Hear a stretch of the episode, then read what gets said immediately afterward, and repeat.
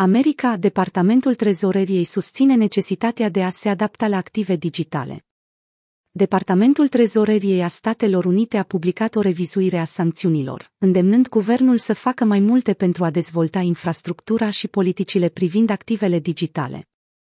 Într-un raport din 18 octombrie, Departamentul Trezoreriei a declarat că utilizarea în creștere a activelor digitale împiedică punerea în aplicare a sancțiunilor, echilibrând în același timp fondurile de la organizațiile umanitare legitime.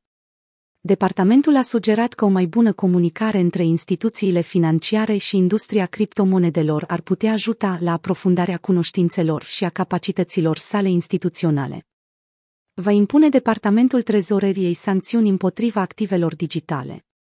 Waldia Emo, vicesecretar al Departamentului Trezoreriei, a declarat Sancțiunile sunt un instrument vital pentru promovarea intereselor noastre de securitate națională.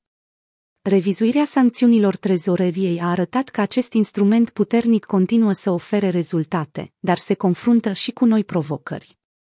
Ne-am angajat să lucrăm cu parteneri și aliați pentru a moderniza și a consolida acest instrument critic.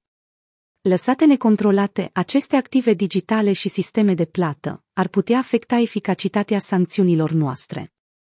Potrivit raportului, Departamentul Trezoreriei a sugerat guvernului să adopte un cadru de politici structurate, colaborând cu aliați și parteneri atunci când este posibil să se asigure că sancțiunile sunt înțelese, aplicabile și adaptabile. Să pună în aplicare sancțiuni pentru a atenua impactul economic, politic și umanitar neintenționat pe care activele digitale le-ar putea provoca. Departamentul Trezoreriei a Statelor Unite a aplicat sancțiuni pentru a combate atacurile ransomware care amenință infrastructura țării, de exemplu, atunci când hackerii ruși DarkSide au atacat sistemul colonial Pipeline în mai. Luna trecută, departamentul a anunțat că va impune sancțiuni Republicii Cehe, precum și companiei ruse Suex OTC, pentru că ar fi permis hackerilor să acceseze criptomonedele trimise ca plată pentru atacurile ransomware.